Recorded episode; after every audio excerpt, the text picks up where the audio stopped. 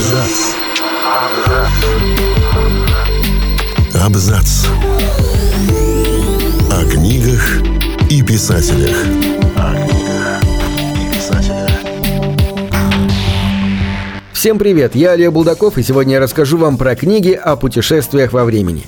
Путешествия во времени остаются одной из самых популярных тем научной фантастики столько, сколько существует сам жанр. Идея, что можно отправиться в прошлое и переписать его или побывать в будущем и узнать, что готовит нам грядущее, неизменно будоражит умы писателей и читателей. Вот только несколько книг на эту тему. «Машина времени» — это, пожалуй, самый главный роман в истории темпоральной фантастики. Герберт Уэллс не был первым автором, который отправил своего героя в путешествие во времени, но, в отличие от своих предшественников, Уэллс отправлял своего героя в иную эпоху с помощью технологий, а не благодаря какому-то чуду, как, например, в Янке из Коннектикута при дворе короля Артура у Марка Твена. Главный герой романа, викторианский джентльмен и ученый, создавал ту самую машину времени, которая дала название роману и впоследствии прочно вошла в лексикон всех любителей фантастики.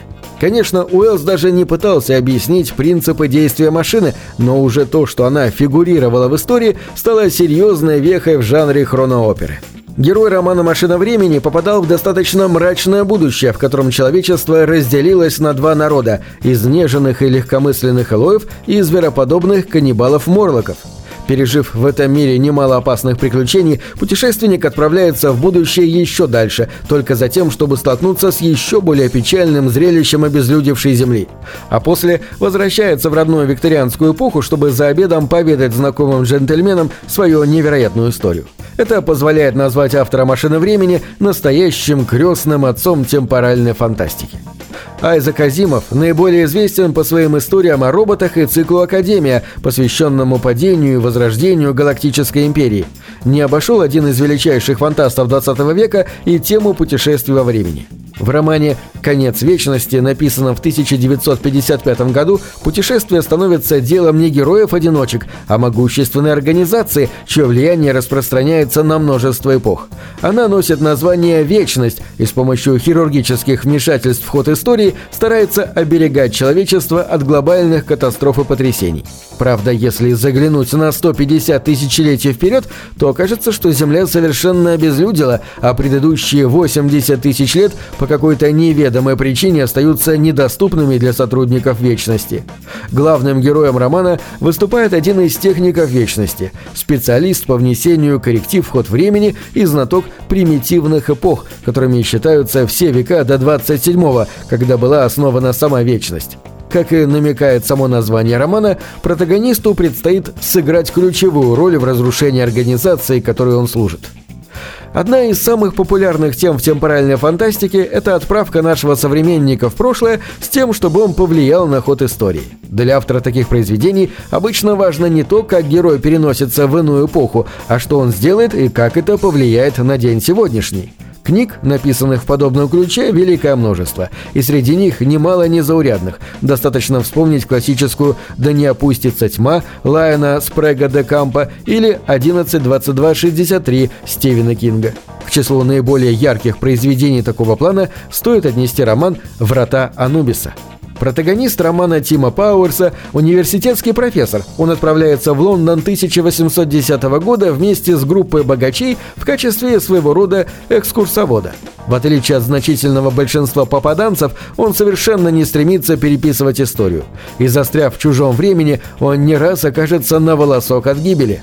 Несмотря на неплохое знакомство с эпохой, куда его занесло, герою приходится в ней очень несладко. Какое уж тут влияние на судьбу мировой истории. Кроме того, роман Тима Пауэрса может отличать воссозданной атмосферы Лондона начала XVIII века и вплетение в сюжет исторических персонажей и египетской мифологии.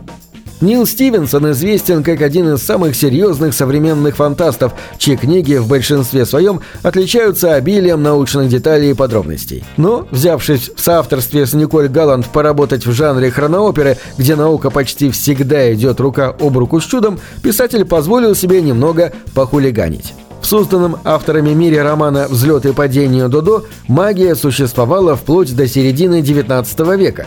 На это недвусмысленно указывают многочисленные документы. Но развитие науки убило волшебство. Тайная организация Дадо создается, чтобы с помощью путешествий в прошлое разобраться в причинах исчезновения магии, поставить ее на службу правительства США и в его интересах аккуратно корректировать ход истории. У Стивенсона и Галланд получился ироничный роман с обилием невероятных ситуаций, пародированием жанровых клише и псевдонаучных мифов, а также конфликтом, разгорающимся между сторонниками магии и науки.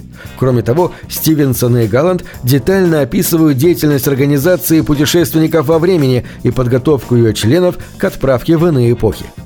В романе Тома Светерлича «Исчезнувший мир» уже в 20 веке людям удалось создать технологию путешествия во времени, которая, правда, работает весьма необычным образом. Когда путешественник отправляется в будущее, то посещает лишь одну из бесконечного множества его возможных версий. Стоит же путешественнику вернуться назад, как та реальность, в которой он побывал, навсегда перестанет существовать. Таким образом, можно, например, позаимствовать из будущего технологии, узнать о предстоящих угрозах или, получив доступ к результатам расследований, в настоящем спасти жертву преступления. Именно с такой миссией героиня романа «Агент тайного подразделения ВМС» отправляется из 1997 года в 21 век, чтобы, опираясь на данные, добытые полицией за много лет, спасти похищенную девочку. Но внезапно расследование оказывается связано с тайной грядущей гибели человечества, которую путешественники постоянно видят в будущем, и с каждым следующим перемещением она становится все ближе по времени к настоящему. На этом все. Читайте хорошие книги.